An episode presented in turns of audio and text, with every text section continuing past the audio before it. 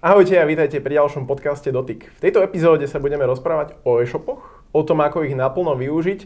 Takže ak prevádzkujete svoj vlastný e-shop, určite sledujte tento podcast pozorne, pretože sa dozviete možno niečo nové a možno vám povieme aj to, ako zefektívniť váš e-shop.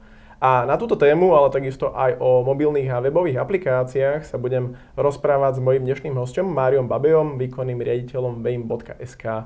Mário, vítajte. Pozdravujem. Ďakujem. A rovno začneme prvou otázkou, čo je Vame SK a čomu sa venujete?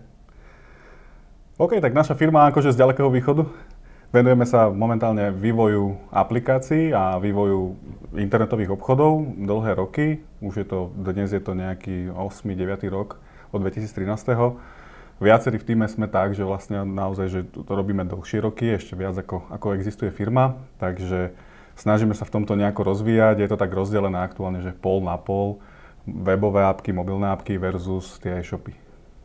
Um, ja začnem rovno tým, tými e-shopmi, lebo ešte pred nahrávaním tohto podcastu sme sa rozprávali o tom, že kedy si ste vyvíjali svoj vlastný systém baimadmin.cms, ale nakoniec ste sa rozhodli, že idete do platformy Magento, čo je globálna platforma z hľadiska e-shopov. Prečo ste sa takto rozhodli? No, za tým je také dlhšie story, akože Dobre, tak ja to začnem niekde tak asi od začiatku, že teda aké sú tie možnosti dnes. Najčastejšie možnosti dneska máme asi, že tri. Uh, veľa, alebo neveľa. Tak nieko, niektoré firmy ponúkajú uh, vlastné shopové riešenie, my sme boli vtedy jedna z nich. Potom sú tu firmy, ktoré pre, ponúkajú nejaké cloudové prenajmové riešenie. Nebudem menovať, ale poznáme, sú tu veľké, sú, sú dobré, sú veľmi prepracované. No a potom je tu nejaká verzia ešte open source systémov, ktoré sú tu dlhé roky, veľmi dobre vyvíjané, sú vyvíjané komunitne a proste svetovo väčšinou. No a to je ten výber. No a vlastne naša firma niekedy od začiatku tým, že ako keby my sme takí rídzi uh, programátori, tak samozrejme, že nás stále ťahalo tým smerom uh, vyvinúť si vlastný systém, pretože to máte akože pod kontrolou, bolo to naozaj veľmi vždycky zaujímavé, všetko sme vedeli spraviť na mieru podľa seba, tak ako sme si my predstavovali Samozrejme, ako si to potom aj klient predstavoval. Išlo sa veľmi do detailov, každé tlačítko, každé proste, všetko, všetko, všetko sa dá pekne na mieru. Ale malo to svoje úskalia, hej, ako vždycky, ako každý systém, vždycky. To znamená, že blokovalo nás tam niekoľko vecí, kde sme mali svoje limity, možno znalosť, možno skúsenosti. No a v neposlednom rade potom aj ten čas a kapacita, že teda, viete, ako keď pri vlastnom systéme, tak všetko ide cez vaše ruky. No a tá doba je rýchla, hej, trend je rýchly, požiadavky e-shopov brutálne rastú, stále pribúdajú nové služby. Tie služby sú od, od dopravcov cez platobné brány, porovnávače, marketingové nástroje, proste hoci čo. A v žiadnom prípade neexistuje len jedna firma, hej. To znamená, že vždy to sú však platobných brán, tu máme X, porovnávačov X a tak ďalej. No a ako keď máte ten vlastný systém, vy vlastne musíte vyvinúť pre všetko, všetko, hej, a teda to je veľmi náročné, ako aj časovo udržiavať to a nielen to vyvinúť, ale potom to udržiavať a servisovať a updateovať. Čiže to je zhluk veľa, veľa činností a do toho riešite tie klientské požiadavky, ktoré oni ešte majú. Tak vlastne nie sme najmenší tým, akože je nás tam momentálne nejakých 15, ale to je stále málo, akože takýto systém udržiavať, to je proste veľmi náročné. Ja si myslím, že aj taká 40-50 členná firma má čo robiť, aby to udržiavala klobúk dole pred nimi, ak to udržiavajú, lebo je to velikánske sústo. No a vlastne a my sme sa nejak tak rozhodli časom teda, že či to je tá správna cesta. Hej? A na tom sa nejako uvažovalo a teda tým, že sme programátori, my sme naďalej chceli mať tú možnosť ako keby vstupovať do tých systémov, vedieť to meniť a zároveň mať ten benefit pre zákazníka, že teda ak má nejakú požiadavku, tak to tam vieme spraviť. To znamená, že bol tam nejaký úzky výber z tých systémov, ktoré existujú. To boli rôzne systémy od eh, WordPress, WooCommerce, PrestaShop, teda aj to Magento, o ktorom sa asi budeme baviť a je tam x faktorov, hej, ktoré proste sme nejako rozmýšľali, že podľa čoho to vybrať. Um, za nás to bolo primárne o tom, že chceli sme nejakú veľkú platformu, ktorá je svetová, ktorá má dobrý support, má vývoj, má udržiavanosť, čo Magento napríklad teda pre nás brutálne splňalo, lebo tým, že je tam za tým firma Adobe, tak proste to je nejaká pre, pre, pre nás garancia. No a je to open source, má to obrovský marketplace modulov, proste k dispozícii veľa rozšírení a to nám riešilo práve to, čo som spomínal pred chvíľkou, že wow, my sme zrazu nemuseli vyvíjať každú jednu platobnú bránu, každého jedného kuriéra, každé jedno napojenie, lebo proste tam je modul, hej. A sústredíme sa potom na tie dôležitejšie kľúčové veci pre toho zákazníka, lebo toto dnes začína byť štandardom, ako tieto moduly sú štandard, ako Zároveň tí zákazníci za to nechcú platiť hej, veľké peniaze za vývoj, keď si povie, že to je brána. Hej, proste, to je brána. Tak súhlas. Hej, súhlasím s tým. Vo vývojovej firme, ktorá má vlastný systém, tak ona musí vyvinúť ten modul a potom tajne dúfať, že ho ešte aspoň zo dvakrát, trikrát predá, aby to malo nejakú rentabilitu. My to radšej máme teraz takto, že je to lacnejšie, je to cena modulu plus nejaké integrácie a hotovo. A radšej sa naozaj potom zamerať na tie špecialitky tých e-shopov, tým, že sa snažíme zameriavať skôr na väčšie e-shopy, stredné väčšie e-shopy, kde ako keby už majú také tie rozdané karty, už vedia, čo chcú, už majú nejaký trh, už majú nejaký marketing, už proste nejak fungujú. A oni majú svoje nápady. To znamená, tamto by ich zdržiavalo. Čiže akože chcem, že nech to, tento základ už nech majú a my potom s nimi riešime práve vývoj a nejaké programovačky na mieru, proste veci, dizajnové veci, optimalizácie, výkonové veci. Máme rôzne špecialitky, hej, obrovské shopy, čo sa týka počtu produktov, čo tiež nie každý systém zvláda takéto špecialitky potom s nimi riešiť. A tam, tam treba straviť ten čas. OK, to zaplatia, to chceme si zaplatiť, lebo tam nie je na výber pri nejakom prenajmovom to nezvládne, alebo pri nejakom menšom systéme to nezvládne. Tak to je, to je tá cesta pre nás. A preto tak sme nejako zvážili, že to Magento bude to najvhodnejšou cestou proste pre našu firmu, aj keď nie ľahkou. Uh-huh. Lebo ten systém je veľmi komplexný, veľký, ale má to svoje výhody. Hej, lebo je proste štandardizovaný a veľmi toho programátora samozrejme aj núti nejaké isté aspekty dodržiavať, aby bol aj udržateľný, aktualizovateľný, aby ten klient nemal ten e-shop na rok, na dva, ale fakt na 5-6, ak sa dá, a vedel na ňom ďalej budovať ten svoj biznis. Presne ako ste teraz odpovedali, tak ja už som nad tým premýšľal, že vidím to obmedzenie toho jedného riešenia, kde všetko si budujete odpiky a treba to postupne rozširovať a jednoducho to, aby naozaj armáda ľudí za tým sedela a programovala. Ale potom máme tu druhý systém, ktorý je komplexný, určite dokáže obhospodariť mnohé požiadavky zákazníkov, ale asi nie úplne všetky. Hej, ak sa teda rozprávame konkrétne, že o Slovákoch. Určite. Ehm, to Magento samo o sebe, samozrejme tým, že je to globálny produkt, má veľa funkčností akože v základe, ale zase tak zo všeobecnených, hej, čo najviac všeobecne do toho idú, čo je veľmi dobré, lebo on je veľmi dobre konfigurovateľný. Samozrejme nájdu sa tu aj odporcovia proste takýchto systémov ako je Magento, lebo, lebo proste open source, lebo proste akože bezpečnosť, ale to by som o tom vedel veľa rozprávať, že práve tie systémy na mieru mnohokrát majú také diery, ktoré sú mnoho väčšie, pretože pri tom komunitnom projekte, pri tom open source tá komunita to oveľa skôr objaví, hej, proste je to hneď viditeľné, urobia fixy a ide to ďalej.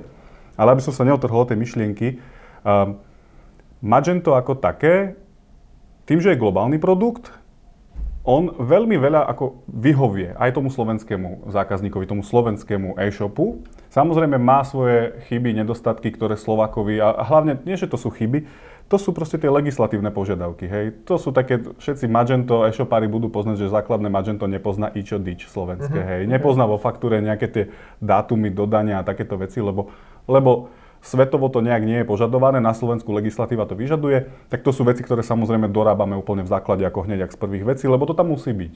Takže to už ideme trošku do toho vývoja, ale samozrejme aj na to sú už dneska moduly. Hej. Ak čo neboli, tak vlastne v rámci Slovenska sme si aj vytvorili, či už my alebo nejaké ďalšie firmy a je to niekde na GitHube proste nazdieľané, hej, na takých zdrojoch, odkiaľ to programátori vedia potom získať, zase si uľahčiť prácu efektívne proste to dodať.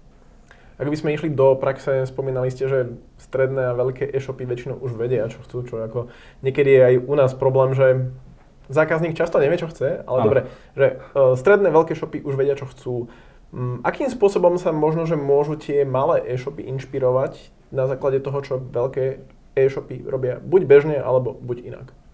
No to je to, že vlastne tie, tie, tie, tie e-shopy veľakrát robia tie bežné veci, hej, že to bežné, ako keby dnes už považujeme, že každý e-shop má štandardné nejaké filtre, má nejaké vyhľadávanie, ideálne už nejaký full text, nákupný proces a všetky tie prvky v ňom, hej.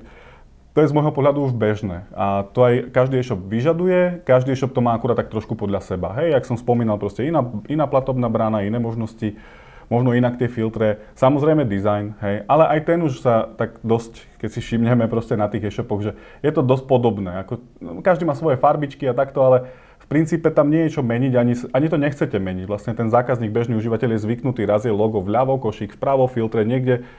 Ono to, to je dobré, že to tak je nie je práve že dobrým zvykom to nejako skúšať teraz tu meniť a nejako nad tým experimentovať, lebo všetky experimenty, ktoré sme takto robievali niekedy v minulosti, vlastne dopadli negatívne. Uh-huh. Hej, pre toho zákazníka je to proste nejaké iné, sa stráca, konverzný pomer pada. Nie je to dobrá cesta.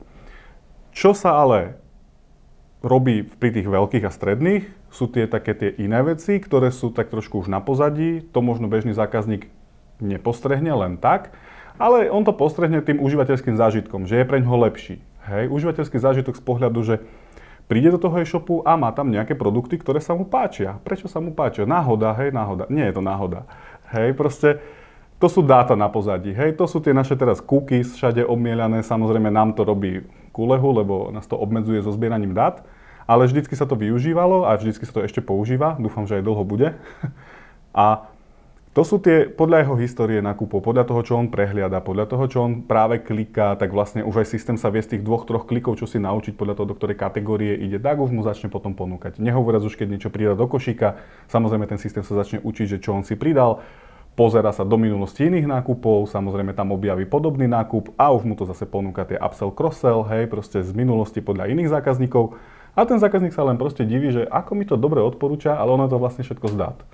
Hej, ten e-shop to proste prispôsobuje a dáva mu to tam. Keď pôjdem do nejakých takých zákulisných trošku hlbších vecí, tie systémy sa dokážu učiť nielen takto, že same od seba, od toho samotného e-shopového predaja, ale v našom prípade máme niekoľko projektov, kde sme išli do takej hĺbky, že tie e-shopy, skoro všetky tie veľké e-shopy sú vlastne prepojené na tzv. ERP systémy. ERP systémy sú skladové ekonomické programy, hej. A Samozrejme, tie e-shopy, niektoré z nich, a to je super výhoda, majú aj kamenné predajne.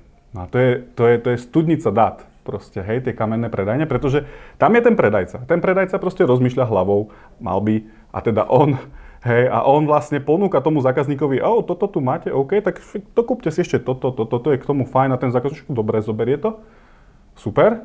A máme nákup, máme nejaké dáta, je tu zákazník, ktorý si kúpil toto, toto, toto, asi to dedukujeme, že to hrá dohromady. Mm. Samozrejme je tam nejaká pravdepodobnosť, to nie je 100%. Hrá to dohromady. OK, to je predajňa. No a teraz, čo keby sme proste tieto dáta z predajní využili aj pre e-shop?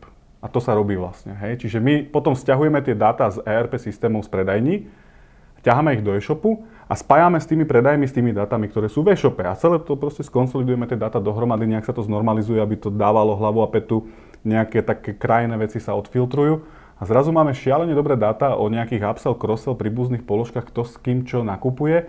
A nie je to len od učenia toho samotného e-shopu, ale od učenia naozaj tých ľudí, ktorí sú v predajni, lebo oni to takto dali. Mm-hmm. A, a to je proste to ovplyvňovanie potom, že čo ten e-shop ponúka, hej, na, na ten predaj, na ten upsell, cross-sell. Pokiaľ náhodou nás teraz sleduje alebo počúva majiteľ e-shopu a chcel by takéto funkcie, Áno. čo má robiť? Fú, no v prvom rade to predebatovať akože určite s tým svojim vývojarom. Um, podľa mňa tie všetky stredné veľké e-shopy naozaj akože to ERP majú prepojené nejaké, hej. Zase na druhej strane sú e-shopy, ktoré nemajú kamennú predajňu, tak samozrejme oni sú, musia, sú odkazaní ako keby len na tie dáta z e-shopu, ktoré majú. Neviem, no, sú rôzne systémy, sú rôzne externé služby, plus sa to dá programovať na mieru. Samozrejme všetko má svoj nejaký level tej kvality, hej čo bude naprogramované na mieru, pravdepodobne bude aj najdrahšie, ale zase tam viete ako keby brutálne vyšperkovať na konkrétne ten sortiment, ktorý ten e-shop predáva. Lebo sú, aj, sú dokonca aj akože už na to služby, na takéto veci, na takéto spájanie dát. Proste máme tu na Slovensku veľmi šikovné firmy, ktoré robia brutálne dobre vyhľadávanie.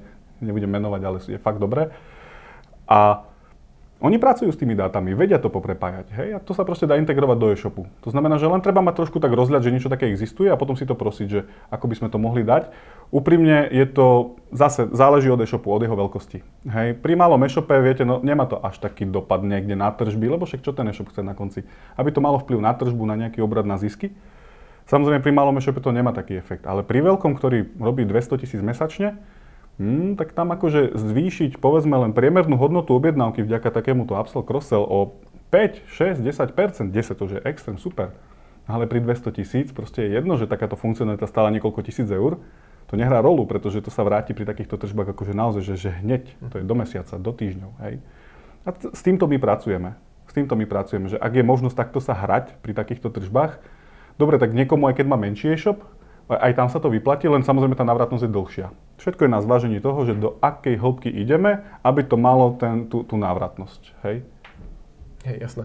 Mám tu poznačenú otázku, že čo by mal dnes ponúkať každý správny e-shop a čo treba spraviť, aby ho jeho prevádzkovateľ využil na 100%. Podľa mňa mnohé z týchto funkcií sme už práve teraz spomenuli, že ako Určite. optimalizovať ten, ten e-shop a sú možno ešte nejaké ďalšie veci, ktoré v tejto súvislosti spomenúť, alebo možno, že Mm. ako zlepšovať tú používateľskú základňu, keď príde človek do toho e-shopu, aby sa tam rád vracal. Dobre, tak je tu niečo, čo proste tých, tých aspektov je tam určite viac. Uh, aby sme možno tak bežnému divákovi poodhalili, čo tie e-shopy primárne akože sledujú. Mnoho e-shopov si sleduje všetky štatistiky naozaj veľmi detálne a pracujú s nimi. Čiže tu sú rôzne metriky od, od proste tých konverzných pomerov, to je tá, tá najzákladnejšia, to znamená ten pomer, že koľko ľudí mi prišlo, koľko ľudí nakúpilo a tie percentá medzi tým. Potom veľmi dôležitá je hodnota objednávky, hej, tá priemerná. No a vlastne to sú tie také najzákladnejšie a x ďalších, ktoré si sledujú v rámci marketingu. A vlastne tie e-shopy akože vždycky majú za cieľ ich zvyšovať, zlepšovať a proste na tom pracovať. Tak e, keď sme pri tých dátach z toho ERP a z tých upsell cross-sell, fajn, to je cieľom zvýšiť priemernú hodnotu objednávky. Lebo proste si nekúpi jednu vec, ale k tomu si ešte čo dokúpi, mám vyššiu hodnotu, paráda, výborne. A potom sú tu rôzne iné, ktoré sú práve na ten konverzný pomer. Hej, to je vzhľad, to UX, hej, ktoré sa tu určite už mnohokrát spomínalo, čiže ten experience, tá, tá, tá skúsenosť toho užívateľa, aby to bolo prehľadné, pekné, sem tam nejaká ikonka, pekne to zvizualizované. Samozrejme, ja mám rád, keď sú tie e-shopy tak uhladené, upratané. Má to vplyv na dôveryhodnosť, ak ten e-shop nie je pekne uhladený dizajnovo. Ale nemá to nejaký vplyv brutálny. Veľa, veľa e-shopárov, takých menej skúsených, ako keby na to veľmi klade dôraz, na dizajn. Nie je to úplne tak. Hej, ten dizajn Videli sme mnoho, fakt, že na môj vkus škaredých e-shopov a mali také čísla, že proste paráda. Čiže ten dizajn hrá svoju rolu, ale nie je primárny. Hej, ale to UX naozaj treba zlepšovať, lebo má vplyv na konverzný pomer. Hej, ako sa ten človek potom správa. No a máme tu dnes akože stále všetci sa snažíme ako keby aj ten Google, proste kampane, má to vplyv proste potom na cenu kampaní, na výkon kampaní. Hej, proste ak je ten e-shop nedobrý, akože pomalý, tam je tzv. to hodnotenie, aj potom Google Page Speed má nejaké hodnotenie, má nejaké svoje také ratingy, ako ten e-shop posudzuje od rýchlosti načítania, zobrazovania obrázkov, všetkého. Na tom sa dá strašne veľa pracovať. Hej, takže tieto e-shopy, tie, tie stredné veľké na tomto pracujú vždy. Hej, a Google samozrejme sprísňuje tie podmienky, lebo tak e-shopov pribúda a ten Google sa nejak musí rozhodnúť teda, že kto pôjde dopredu, hej. Tak jednak pri kampaniach samozrejme nejaké bidovanie, kto dá viac, ale nie je to úplne samotný faktor, to nie je celý faktor. Ten faktor tam hrá rolu aj tá kvalita e-shopu, hej. Jeho načítanie, tak niekto môže dať vysoký bid, ale keď má strašne na e-shop, podľa mňa ho tam Google kampaň akože nebude tak v popredí ako niekto, kto dá možno menší bid, ale aj tá stránka je priateľnejšia, Google tam radšej dá, proste ten experience je lepší, tak on skôr mu uprednostní tú kampaň. Zase hej, tým pádom cena, hej, čiže to je to míňanie kreditu, hej, na Google kampaniach, keď už sme pri nich. Takže je to prepojené veľmi. Toto je hotová al- alchymia to je v podstate vec, ktorej sa aj vy venujete. Áno, áno, áno. Hej, tak jasné. to je taký ten môj job, taký konzultant a otvárač týchto informácií a nejak s tým pracovať a potom už to len zoradiť podľa priorit, že čomu sa ideme teda najskôr venovať, hej, tam, kde je ten najväčší prínos. To sú také potom šperkovačky, tie šperkovačky sú skôr na konci, hej, keď už je čas a je budget, tak samozrejme šperkujeme. Ja by som sa ešte zastavil uh, pri tom vývoji modulov pre Magento e-shopy, Mhm. ktoré ste spomínali, lebo premyšľam nad tým, OK, Magento e-shop, obrovská globálna platforma, strašne veľa modulov, není to o tom, že teraz si to iba naklika sekretárka v práci, že je naozaj treba niečo tam vyvíjať na mieru? Mnohokrát teda nie, hej, samozrejme. Akože to je presne tá efektivita toho systému, prečo sme si ho aj zvolili, že je tam obrovský ten marketplace modulov, skutočne veľa z nich je k dispozícii, dokonca čo je výborné, že mnoho z tých modulov a z tých funkcionalít máme aj na výber, hej, že ako keby poviem nejaký vernostný program, tak dokonca 3-4 firmy vo svete vyvinuli vernostný program pre Magento, každý funguje trošku inak, parada, ten zákazník náš má ešte aj na výber, že ktorý mu skôr vyhovuje. Tam je to OK na tejto, na tejto sfére, hej, ale vždycky sa nájdú ako keby nejaké implementácie, nejaká funkcionalita, ktorá si vyžaduje programovať čosi na mieru. A napríklad na Slovensku vznikli nejaké nové služby, nejaká firma, a to nie len na Slovensku, kľudne zahraničné. Nebudem menovať, ale vlastne nejaká splátková spoločnosť takisto na Slovensku začala pôsobenie, nemali doslova moduly aj pre Magento, možno pre nejaké iné platformy, ten WordPress, WooCommerce, tam väčšinou všetky firmy začínajú, lebo je najrozsiahlejší. Tak tam už mali, ale do Magenta nemali. Tak vlastne to bola tiež požiadavka, čo nás oslovili, že teda či to nevieme vyvinúť rovno pre Magento, keď už s tým Magentom robíme. A áno, to je tá parketa, že ako keby tá druhá časť firmy, tá polka vlastne, že vieme vyvinúť aj niečo na mieru. Tak vlastne toto bol konkrétne vyslovene modul pre Magento. Akože typizovaný modul pre Magento. Tak toto sa vyvíja na mieru. Sú takéto situácie, pomáhame s tým niektorým e-shopom. A potom je ešte trošku iný vývoj na tom Magente, kedy vlastne nie je úplne efektívne programovať priamo do Magenta, lebo samozrejme tam treba dodržiavať isté štandardy, proste má to nejaké svoje pravidlá, ten vývoj je trošku náročnejší, keď to chcem priamo do Magenta, ale sú isté veci, ktoré si to nevyžadujú. Poviem príklad, e, veľmi veľakrát samozrejme ťaháme nejaké tzv. feedy dodávateľov, nejaké dáta zvonku a tie feedy prichádzajú v rôznych formátoch, nejako rozbité, alebo nie že rozbité, proste majú svoje formáty proste.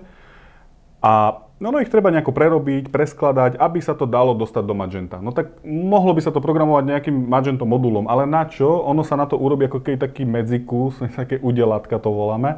To niekde beží na tom serveri to niečo robí, hej, proste, a to sa naprogramuje na mieru. Hej, to je vlastne už naozaj, to môže byť v PHP, Laravel, frameworky, niečo. A ono to proste zoberie väčšinou nejaké dáta z jednej strany, nejak to spracuje, nejak to znormalizuje a pošle to proste ďalej do toho Magenta. Hej, takže tam je ten vývoj na mieru vlastne týchto vecí. Všetko ostatné, čo sa dá, je naozaj výhodné proste použiť moduly, čo nás brutálne teší, lebo aj nám to šetrí čas. Hej, že to, bola, to, je, to, je, to je taká úľava oproti tomu udržiavaniu vlastného systému, že nám to strašne akože pomáha. Uh-huh. Okrem vývoja námeru pre Magento e-shopy vyvíjate aj mobilné aplikácie a webové aplikácie. Tak. Viete spomenúť pár príkladov? Aj, tak tam je ich veľa. tak také rodinné striebro, ako sa hovorí. Áno, áno, áno.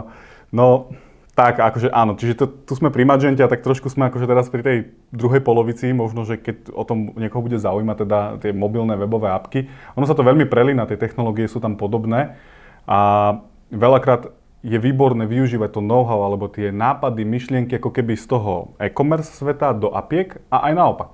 Hej, že proste tie apky tiež riešia svoje nejaké veci, či nejaké automatizácie, či nejaká práca s dátami.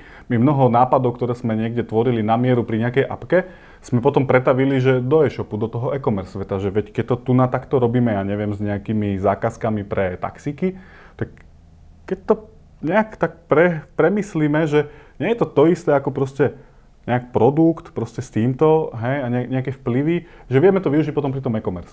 Čiže je tam isté spojitko vlastne medzi tými myšlienkami ako keby zapiek a, a, a e-shopov, ale svojím spôsobom na konci sú to dva úplne odlišné svety. Hej, to znamená, pri tých Magento e-shopoch je to väčšinou naozaj o konkrétnom zadaní, o konkrétnej predstave, vo väčšine prípadov samozrejme, čo sa bavíme o tých stredných väčších e-shopoch, tam je konkrétne vedia, čo chcú, ako chcú, vedia, čo im chýba, vedia, kam sa chcú zlepšiť a posunúť. Takže tam je nejaká analýza, že toto máte, toto nemáte a chcete to mať. Hej, čiže nejakým týmto spôsobom. Kdežto pri tých mobilných webových apkách to prebieha malilinko inak, lebo tam väčšinou za nami prichádza zákazník úplne s vlastným nápadom. Proste buď to je väčšinou z jeho biznisu a chce tam niečo povýšiť na nejakú úroveň systému, apky a nenašiel nič podobné. Hej, že väčšina z nich sa aj snaží nájsť nejaké riešenie, čo ja viem, niekde to kúpiť, niekde to proste prenajať, mm, proste lacnejšie, rýchlejšie, ale keď už vlastne nevie nájsť to, čo on má nápad, no tak vlastne prichádza na rad, že si to dá vyrobiť. Hej, a tam je tá druhá parketa, kedy sa proste vyvíja úplne mobilná webová apka na mieru a má to svoj proces. Riešili ste niečo také aj vy vo firme, že ste riešili nejaký problém a potom z toho zrazu vznikla apka alebo webová aplikácia, ktorú ponúkate niekomu ďalej? My ako firma sme sa vždycky, alebo dlhé roky venovali práve takže tomu klientskému vývoju. To tak bolo, ale samozrejme vždy nás niekde lakalo ako keby mať aj ten svoj produkt vlastný. A to sa podarilo pred nejakými dvoma, troma rokmi, keď e, vlastne mňa oslovil môj starý známy, ktorý prišiel s tým, že, že on mal taxislužbu a nejak videl potenciál v tom, že ako ten dispatching riešiť, rozdávanie zákaziek, a primárne akože išlo o malé mesta, hej, to znamená, že odmyslíme si trošku Bratislavu, nič proti, ale v princípe takto, že okrem Bratislavy, zvyšok Slovenska štandardne stále beží veľmi silno taxikarina naozaj na telefónoch. Proste tam ľudia si zavolajú. Samozrejme, apky už tam nejaký svoj nábeh chytajú, tak Prešov, Košice, veľké, väčšie mesta, ale ten telefón tam stále ide. A ešte asi aj nejakú dobu pôjde, No a vlastne tie taxislužby, aj obzvlášť, hej, covidový čas, no ním to neprospelo teda, všetci sa nejako snažili vynájsť, aj sa snažia stále, kde niečo možno ušetriť, optimalizovať. No a tak vznikol proste jeden produkt, ktorý u nás máme, ak môžem pomenovať, volá sa Senset. No a vlastne to je taxi dispečingový komplexný systém, hej, tak tam, tam by sa dalo o tom tu rozprávať hodinu, že čo všetko to robí. Tak ja neviem, akože neviem, ktorou cestou sa môžeme pustiť teda. Môžeme ísť minimálne tým, že čo je jeho hlavná myšlienka. Je, okay. ta, znamená to, že dispatching je automatizovaný, ľudia tam nie sú a celé to prebieha cez nejaký systém na pozadí? Do istej miery okay, takto. Tak. A, nechcem to povedať nepekne, že my sme nahradili ako keby dispečera, lebo akože nie, že ma niekto zhejtuje, že sme zobrali pracovné miesta, ale ono je realita v tom, že ono je veľmi ťažké nájsť dneska dobrého dispečera. Naozaj tie firmy sa s tým boria, akože ten problém vyriešiť. Oni by veľmi radi mali iné riešenie, len proste doteraz nebolo. A riešenie je vlastne v tom, že ako keď my sme si začali nad tým sedávať, naozaj to už dlhá doba, však to sú pomaly naozaj že tretí rok, tak vlastne my sme išli bod po bode toho, čo, aké sú situácie, ktoré vznikajú v, tom, tak, v tej taxikarine a aké na nich, ako, ako vlastne na tú situáciu reaguje dispečer. Hej, že OK, ak je auto tam, proste ako nad tým rozmýšľa, ak má tu auto, ak sú nejak obsadené, ak nejak jazdia, ak majú nejaké kilometre, ak proste x faktorov. A vlastne my sme vždycky s každou touto situáciou prišli na to, že OK, ale veď máme dáta, máme toto, máme toto, vieme toto, však vlastne my to vieme rozhodnúť. Hej, ako vieme to rozhodnúť aj, aj automatizovanie nejakým programom. A vlastne tak sa to celé nabaľovalo z nejakých jednoduchých myšlienok, až po dnešný stav, ktorý je strašne, strašne prekombinovaný. Uh, my sme tu vtipkovali vlastne predtým o tom, že, že či to je taký, že úplne umelá inteligencia, akože niektorí to tak by radi prezentovali, že to je umelá inteligencia. Podľa mňa nie je to nejaká umelá inteligencia, je to taký, že veľmi sofistikovaný súbor pravidiel algoritmov, ktorý proste rieši to, že naozaj berie do úvahy, koľko ten šofer jazdí, kedy sa prihlásil, koľko má kilometrov, proste aké má zákazky, či ich má veľa, či ich má málo. GPS-ku to rieši, samozrejme jeho polohu, či nie je ďaleko, či nemá obed. Rieši XY týchto faktorov, ktoré inak normálne rieši aj dispečer a my o tých faktoroch vlastne vieme. Hej, vďaka zase mobilnej apke, ktorú samozrejme tí šoféry majú. Čiže on tam niečo musí v tej apke ako keby odklikávať, hej, ale je veľmi jednoduché. Všetko je tak spravené, aby pre toho šoféra to bolo maximálne jednoduché. Proste všetko má na jeden, dva kliky. Veľmi jednoduché a vlastne ten systém potom takto premýšľa za tým. Hej. A čo sa zmenilo, čo je tá hlavná pointa toho celého, teda možno, že niekto zoberie, že to je takéto malinké negatívum, je to, že vlastne teda to nezdvíha tie hovory, keď zákazník zavolá, tak vlastne nezdvíha to dispečer, ale tým, že to prejde tou logikou, tak systém rozhodne, s ktorým vodičom to spojí a teda zákazník sa dovolá priamo k vodičovi. A vodič to zodvihne. Keby sme boli v Amerike, tak to môžete prezentovať akože, už si viem predstaviť takéto veľké marketingové billboardy, že prvý virtuálny dispečing na Slovensku. Áno, áno, áno, áno. Je, to, je to taký virtuálny dispečing. Nás si akože, máme trošku s týmto taký malinko problém, že nás si mília všetci, alebo si nás nejak pomenujú, že apka. Proste uh-huh. taxi apka. Áno, ja, ja tvrdím, áno, my máme aj taxi apku, ale taxi apek je tu 20 proste iných od všetkých možných, čo, ktoré si môže firma kúpiť. Uh, toto nie je len apka. My máme aj apku, ale primárne je to o tých telefónoch a o tej optimalizácii naozaj toho, ako to proste zdvíha, kto to zdvíha. No a nehovoriac na konci o cene. Tak ako nechcem o tom hovoriť, ale je to zlomok ceny oproti tomu, čo tú firmu reálne stojí normálne dispatching, ako ho majú. Hej, mzdy, kancelárie a tak ďalej. To všetko vlastne je eliminované. Treba mať šoférov, rozumne jazdiť, rozumne dvíhať telefóny a to je celé. Hej, a ten systém naozaj veľmi dobre rozhoduje, ktorému šoférovi to dá No a vlastne eliminované všetko ostatné. A naozaj to veľmi odbremenuje aj toho dispečera, lebo my dokonca v tomto systéme máme, my máme aj štandardný dispečingový modul. Hej, taký ten, na ktorom bežia tie firmy aj dnes, že oni majú toho dispečera, tá dispečerka to zdvíha, alebo dispečer, a on náhodí tie zákazky, prideli autu. To máme tiež. To máme tiež. Ale zase tu je výhoda, že veď on tiež nemôže robiť 24-7 vždycky v kuse, tak vlastne máme to tak v niektorých firmách, že oni ako keby cez deň idú na tomto poloautomate, kedy ten dispečer to fakt robí a nahadzuje a potom povedzme na noc, keď sú fakt len 2-3 auta vonku, no zbytočne není to mhm. efektívne, tak vtedy sa prepne na tento automat a automat to rozdáva. Hej, alebo povedzme dispečer ochorie, čokoľvek sa stane, tak stále majú v záruke alebo v zálohe by som povedal te, ten automat. Hej, a tej firme to rieši brutálne veľa problémov. Hej? A ten dispečer aj keď je to aj s dispečerom, aj jemu to proste ešte rieši. Aj cez tento program my sme mu tam veľa urobili ako keby takých uľahčovatok, takých inteligentných vecí, že prichádza zákazka, napríklad mu rovno ponúkne auto, ktoré by bolo vhodné. Doteraz to možno niektorý nemal, musel sám rozhodnúť. On mu to ponúkne. On môže zmeniť, ale ponúkne. Alebo ja neviem, bežná situácia, tí vodiči ako keby, e, keď sú v teréne, príde na miesto a zákazník tam nie je Tiež je to bežná prax. No, pri dispečingovom systéme to funguje tak, že on rovno hlasí do vysielačky, prosím ťa, prezvoň mi ho, hej, a hľada. A keď ten dispečer má pomedzi to ešte 4 neprijaté hovorí, on nevie, mu hlava stojí, hej, a teraz ešte mi ho prezvoň. No samozrejme potom prichádzajú o prácu a proste, hej, zákazník môže byť nespokojný. No tu sme vyriešili to, že vlastne ten šofér má tlačítko volať, on si zavolá sám. Hej, proste si zavolá tomu zákazníkovi, dobrý, stojím tu. Okay.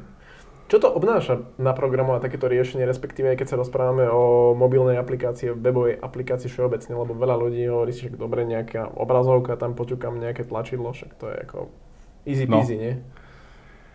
No je to proces, akože. Je to proces. Proste, keď ideme do tých technológií, prejdeme to trošku k tomu pohľadu vývojarskému, tak eh, v prvom rade nápad. Hej, mať to nejakú business case, to volajme, že proste nejaký nápad, čo to má spraviť No a potom to rozanalizovať na drobné, čiže tam je naozaj nejaká analýza, ktorá je, v prvom rade, viete, to prebieha úplne tak, že si sadneme doslova káva a debatujeme proste. A toto robíte ako, a to robíte ako. To je proste fakt uvoľnená debata. Čiže to môžete očakávať asi tak zhruba pri tom. Len potom prichádza k tej dríne trošku, že niekto to potom musí spísať. Hej? Čiže väčšinou to u nás napríklad to spis, spisujeme do nejakého dokumentu, do nejakej špecifikácie. To sa zase vyštrnga. Zase ďalšia káva, riešime, sedíme, riešime, sedíme tie myšlienky, my to tak voláme, že vtedy sme v miestnosti proste snívania hej, a snívame o všetko možno, čo by to mohlo robiť. A nakoniec sa to nejako utrasie, uprace, že OK, toto sú top priority, zoradíme to. No a následne prebieha také tie technologické procesy od tzv. tých wireframe, to sa nakreslí, tá štruktúra, hej. Záleží, koľko to má apiek aké, hej. Napríklad v prípade tohto Sensetu sú dve apky, lebo vlastne jedna je tá šoferská, tá driver apka a potom je tá zákaznícká apka, like Bolt, hej, proste úplne ako ona, tak sa nakreslí wireframe, hej, že tu bude také tlačítko, tu bude toto, tu bude mapa, tu bude hento, wireframe. A keď sa toto odobrí, že si to všetci schválime, potom sa robí grafický návrh, hej, že ako to bude fakt, že vyzerať. A už keď toto všetko je, tak programátori majú krásny podklad, že nech sa páči, poďme makať. A samozrejme tiež to má nejaké svoje fázy vývoja, hej, ale to je taký ten progres. No a vlastne, keď aj s nejakým klientom riešime, tak najčastejší ako keby nedostatok je to, že nemá tú špecifikáciu. Nie, on má nejaký nápad, ale nemá špecifikáciu. To je taký, to, ten častý problém, že nám aj príde vlastne nejaký dopyt, že prosím cenovú ponuku na niečo a vlastne tam je len nápad. Mm. Hej? To sa nedá naceniť, lebo ten nápad môže naozaj stať od, od 5000 do 500. Hej? To, to je proste ťažké. Takže to je krok vlastne jeden, tá špecifikácia wireframe grafika. A potom sa môže programovať. Máte nejaké pikošky uh, z vývoja, alebo z toho, že ja neviem, ste riešili 3 mesiace nejaký absolútne banálny bug a potom ste ho uvideli, že ako sme to mohli prehliadnúť. bug. No, no neviem, či bug, zrovna bug, alebo Iný bugy, bugy sú vždy, akože software je živá vec, akože s tým sme sa už veľmi zmierili, vždy, vždy. A programuje to človek, proste vždy tam bude nejaký bug. A neviem, či úplne, že, že bugy tie vznikajú kadejaké a väčšinou sa snažíme akože podarí sa prísť, ale boli také, ktoré sa neobjavili aj 2-3 mesiace, hej. Aj pri tom Sensete sa nám proste stalo také niečo, že sme zistili, že po, po roku používania nikto to nenahlásil proste nič, že, že vlastne sa dokáže ako keby firma odstaviť. Dokáže sa odstaviť, lebo tá, tá apka nemala napríklad kontrolu pred niekedy rokom, nemala kontrolu na to, že čo ak sa všetci vodiči dajú do pauzy, to znamená mm-hmm. nepríjmajú hovory a ešte by bol tam teoreticky jeden a ten sa ešte odhlási, lebo končí Všetci mali pauzu, ten sa odhlásil, nikto nebol. Zákazník volá, nedovolá sa. Uh-huh, okay. Čiže oni, tí vodiči z nevedomky zhodili firmu a zrazu proste volá majiteľ, že 3 hodiny ja mám zákazku, že kde to jazdne a my, že však, však máte vodičov v pauze. V tom systéme Senset sme vlastne vyvinuli takú zaujímavú vecičku, že my sme zistili, že vlastne naozaj máme veľa dát. Naozaj máme veľa dát o tých nástupoch, výstupoch, kaďal chodia zákazníci, kedy volajú, čo robia. Samozrejme nevieme tým ovplyvniť ako keby tých nových, uh-huh. ale tých existujúcich my krásne vieme s tými dátami pracovať, dlho sme s nimi nepracovali, len sme ich zbierali. No a v tom poslednom období, práve teraz, niekedy pred zimou, sme s kolegom vyvinuli také tie algoritmy vypočítavačky, že vlastne z tých dát, kde oni nastupujú, vystupujú, my nejak zhlukujeme miesta, kde majú tí zákazníci obvykle miesta nástupu, obvykle miesta výstupu v čase, samozrejme iné ráno, keď ide do práce, iné po obede, keď sa vracia alebo ide na nákupy, tak vlastne toto celé sa dalo dohromady a teda dnes to funguje už tak, že vlastne ten systém sa naučí tieto adresy postupne časom a teda keď ten zákazník opakovane volá, tak my predpokladáme, že v tom čase zhruba, keď tam je tá, tá súhra tých bodov, tak vlastne, že asi ide znova stamadiaľ a vďaka tomu my brutálne dokážeme optimalizovať to, ktorému autu to dáme. Lebo predtým sme to nevedeli robiť. Hej? Ako ten systém predtým fungoval na nejakých pravidlách, že či pracuje, nepracuje kilometre jazdy, koľko mal zakaziek, ale ako keby niekde za tým bola logika takej tej bežnej fronty poradia, že jedno za druhým autom. Čo je v pohode, akože oni si vedia tie zákazky presúvať medzi sebou, hej, tí vodiči, že keď to pridelilo vodičovi, ktorý tam nebol veľmi efektívny, že to není dobrá zákazka pre ňo, tak on to vedel presunúť druhému. Akože OK, situácia vyriešená, ale my týmto vlastne eliminujeme ešte viac to, že oni si už skoro nič nebudú musieť presúvať, lebo ten systém už tak dobre trafí tú zákazku, že ten vodič už len zdvihne, volá a zistí, že paráda, to je tu blízko, super, všetko sedí. Ten vodič nebude absolútne vnímať, čo za tým je. A to je tá krása toho vývoja na pozadí, čo to robí, že on ani nevidí, že čo za tým je, ale za tým je šialená logika, ktorá vyhodnotí dáta a proste prideli toho správneho. Hej? A on zrazu, super, za 5 minút som pri vás. Hej. Spokojný vodič potom príde domov a hovorí, že ty kokso neuveríš, aké som mal dneska šťastie, no vždy som tam bol 5 minút do toho človeka. Čo no, presne, okay. presne, presne, presne. Ale pre nich to má aj samozrejme ekonomický význam, lebo proste oni to volajú taxikári tie prejazdy, hej, to, tak, to je to, to má veľký ekonomický význam. No a samozrejme spokojný zákazník, lebo nečaká na auto, ktoré ide z druhej strany mesta 20 minút, proste má ho fakt tam toho blízkeho. Okay. Hej, len išlo o to, že to bol taký faktor, ktorý ako keby bol taký ešte neprelomiteľný u niektorých majiteľov, že Viete, ale tá, tá, tá dispečerka, ona to rozmýšľa, ona to, to, to, tú lokalitu vie. Áno, bohužiaľ áno, vedela, ale my už sme s tým zase vypiekli, že máme tie dáta a ten systém to vie tiež. Samozrejme to nevyrieši 100%, ale ani dispečerka není 100%. Hej? A to je to. Hej, takže tá krása s tými dátami je, je šialené, čo s tým dá robiť. Ja by som to pomenoval, že to je taká optimalizácia a automatizácia v praxi. Jo. Alebo um, ináč som rád, že ste spomenuli tento príklad, lebo boli sme na XY konferencii a tam spomínali big data, big data, big data. Akože možno to, toto nie sú až tak big data, ale minimálne je to presne ten príklad, že ako to vie fungovať v praxi. Tak, tak, tak. Sú to nejaké veľké dáta, akože tých dát, tých GPS, všetko sú tam niekoľko giga už dnes, okay. ale či sú to big data, asi až tak nie, ale... Na pomery Slovenska. Na pomery Slovenska celkom dobre. tak. Ďakujem pekne za rozhovor. A možno, že ešte potom jedna taká informácia, že pokiaľ vás zaujímajú ďalšie detaily ohľadom toho, že ako to funguje vo VMS, nielen hľadiska e-shopov, ale aj hľadiska vývoja mobilných a webových aplikácií, tak na našom webe tačit.sk sú k tomu články. Takže ak vás zaujímajú, tak si to vyhľadajte a pokiaľ budete chcieť, tak môžeme potom spraviť ešte ďalší rozhovor, kde niektoré veci budeme tak analyzovať ešte do väčšej hĺbky. Takže ešte raz, Mário, ďakujem veľmi krásne za rozhovor a vidíme sa opäť niekedy na budúce a takisto aj s vami naši diváci. Ak sa vám tento podcast páčil, dajte like, ak máte nejaké otázky, poďte s nimi do komentára a potom zase niekedy na budúce. Ahojte. thank you